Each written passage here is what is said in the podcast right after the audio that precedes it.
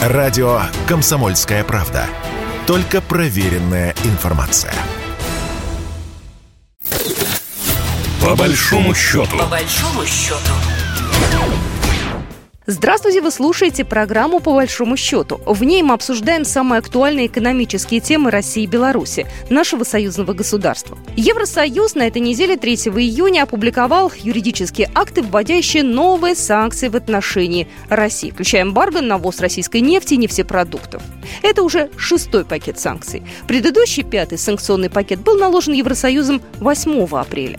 И все последние недели европейские страны вели дискуссию о том, какой же должен быть тот самый шестой пакет. Венгрия добилась для себя возможности продолжить импорт российской нефти по трубопроводу «Дружбу», а также настояла на невключении в санкционный список патриарха Кирилла. Если раньше, еще год назад, было сложно понять, кто же играет против нас, против союзного государства, сейчас стало проще. Противники известны, а вот кто же союзники России и Беларуси? Сегодня поговорим об этом. Александр Лукашенко не так давно призвал развивать сотрудничество с третьими странами. В условиях санкций мы не должны замкнуться сами в себе. Помимо так называемого коллективного Запада, в мире достаточно государств, которые готовы развивать с нами равноправные уважительные отношения. Ведется активная работа по заключению торговых соглашений с Египтом и Ираном. Огромный потенциал имеет заключенный международный договор о торгово-экономическом сотрудничестве с Китаем. У нас на связи Андрей Островский, китаевед, профессор, руководитель Центра экономических и социальных исследований Китая Института Дальнего Востока Российской Академии Наук. Андрей Владимирович, на днях э, выходила новость, что Китай хочет расширить помощь России, но боится нарушить санкции. Вот как вы считаете, как долго им удастся обходить западные ограничения в пользу России? Основные проблемы, которые затрагивают Китай, это банковские переводы и платежи. Для того, чтобы как бы, избегать всех этих санкций, достаточно не, не получать деньги в долларах и не использовать американские банки для трансфертов, а напрямую работать российским и китайским банком. Да, я понимаю, что четыре ведущих китайских банка, им это трудно сделать, но в Китае есть огромное количество банков, которые не работают с американскими банками. Вполне можно проводить напрямую рубль-юань. Кто мешает нам я понимаю, что у нас но долгое время наш бизнес не хотел получать в юанях оплату за свои труды, за свою продукцию. Вот и китайские бизнесмены тоже не склонялись к тому, что лучше доллара. Почему? Потому что считали, что рубль очень волатильный.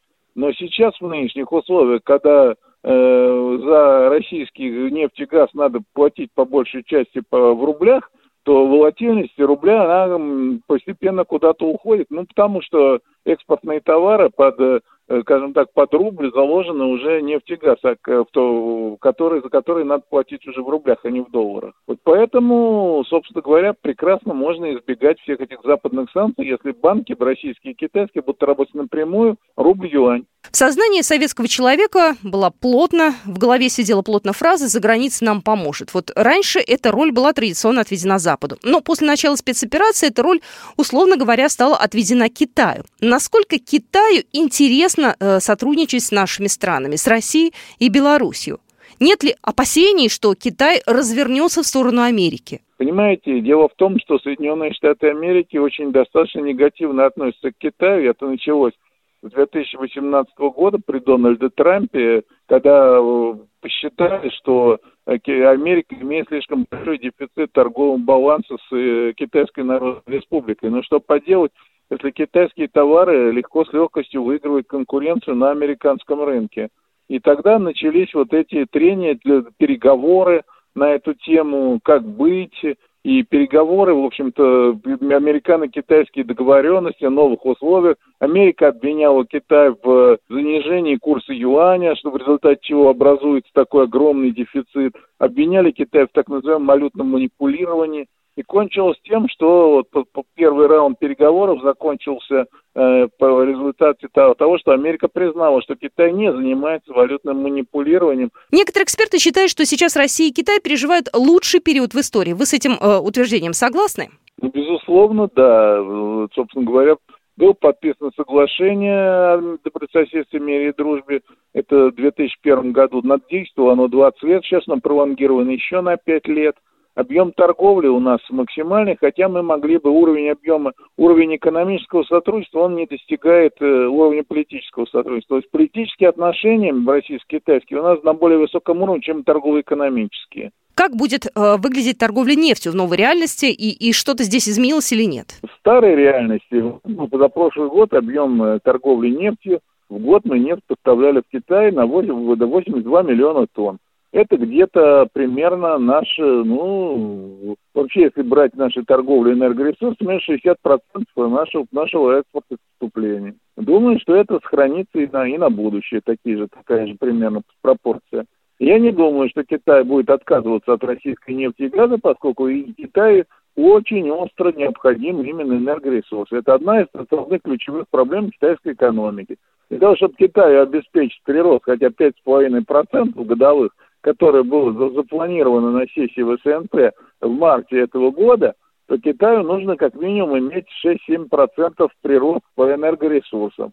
Без российский газ, где-то Китай импортирует, допустим, 500 условно 550 миллионов тонн нефти в год, из них 80 миллионов тонн, это приходится на российскую нефть. Китай может, мы можем Китай больше поставлять, поскольку вот те, та, то, те 120 миллионов тонн нефти, которые мы поставляем на Запад, они вполне могут быть перенацелены на Китай. Ну, единственная проблема, это, возможно, на, насколько хватит вот этих вот э, мощностей нефтепроводов. Потому что ясно, что железные дороги не потянут такой объем поставок. Есть мнение, что Китай может стать монопольным покупателем российских энергоносителей. Оправданы ли такие опасения? Нет, потому что есть другие страны, развивающиеся, которым тоже нужны российские энергоносители. Причем э, их полно и, э, и в Азии, и в Африке, и в Латинской Америке даже. Хотя в основном наш покупатель это развивающиеся страны. Ну, у нас основным покупателем была, безусловно, Европа. Но вы видите сейчас, что Европа объявляет санкции – и на поставку нефти и газа из России, ограничения всевозможные. И в этой связи, естественно, поскольку потребность на рынке энергоресурсов в нефти и газе, она остается, причем довольно серьезная, то, естественно, будет поступать из России, даже Саудовская Аравия не сможет покрыть все эти потребности стран в нефти. Равно как, и, допустим, Катар в газе других стран. И в России будут все время покупать нефть и газ. И цены будут на нее, чем меньше будет чем больше будет Европу объявлять вот эти всевозможные санкции, тем выше будет цена на российский газ и нефть. Уже там, по западные эксперты посчитали, что Россия не проиграет ничего, поскольку она будет продавать в другие страны нефть и газ по более высокой цене. В каких сферах Китай может заменить Европу и Америку? Практически во всех. Вот. Самое главное нам определиться с банками. Банковская система хромает как проводить, делать проводки ОТЖ, потому что у нас все банки нацелены на доллар и на сотрудничество с и западными банками. Ну, все же в долларах и в евро предпочитают платежи иметь. Не решим банковские вопросы, все прочие вопросы не будут решены. Нам надо, э, прежде всего, для того, чтобы развивать торговлю с Китаем довольно активно, надо наладить инфраструктуру на Дальнем Востоке, вкладывать туда инвестиции. Андрей Островский был в нашем эфире, китаевед, профессор, руководитель Центра экономических и социальных исследований Китая Института Дальнего Востока Российской Академии Наук. А у нас на связи Наталья Владимировна Кириенко, доктор экономических наук, профессор, наш спикер из Беларуси. Наталья Владимировна, здравствуйте. Добрый день. Знаете, сейчас такое время наступило, с одной стороны, сложное и непростое, а с другой стороны, может, так и проще. Знаете, когда мы понимаем, кто у нас друг, условно говоря, да, кто враг, э, кто прикидывается нашим партнером, а по факту может нам подложить потом э, свинью, да, а кто действительно является нашим э, другом. Вот если мы сейчас поговорим о Беларуси, о России, о союзном государстве, в сторону ЕАЭС, кто действительно наш надежный партнер, на кого мы сейчас можем рассчитывать, и кто нас вот в этой ситуации сложной, ну, как говорится, не кинет, не подведет? А, дело в том, что с 2015 года в рамках э, договора формируется и осуществляется э, конкретная единая политика. А если мы говорим, например, о агропродовольственной сфере, то согласованная агропромышленная политика государств-членов Союза. А, хотелось бы отметить, что за данный период мы видим, что взаимоотношения государств, членов Союза, Россия, Белоруссия, Армения, Кыргызстан, Казахстан, а, взаимоотношения только укрепляются. Э, на сегодняшний день страны Союза имеют высокий уровень самообеспечения, который можно определить таким показателем, как 93%. То есть страны э, по основным видам сельскохозяйственной продукции себя обеспечивают в достаточном объеме. А, это первый момент. Второе, хотелось бы отметить, что в целом согласованная политика стран э, в рамках Союза, она направлена на укрепления э, стран, э, укрепления э, значит, взаимоотношений. Если говорить о импортной составляющей, то э, также на территорию Республики Беларусь все государства-члены Союза также импортируют продукцию. Понятно, что крупным игроком является Российская Федерация. Порядка 40% э, в структуре импорта Беларуси приходится на российских производителей.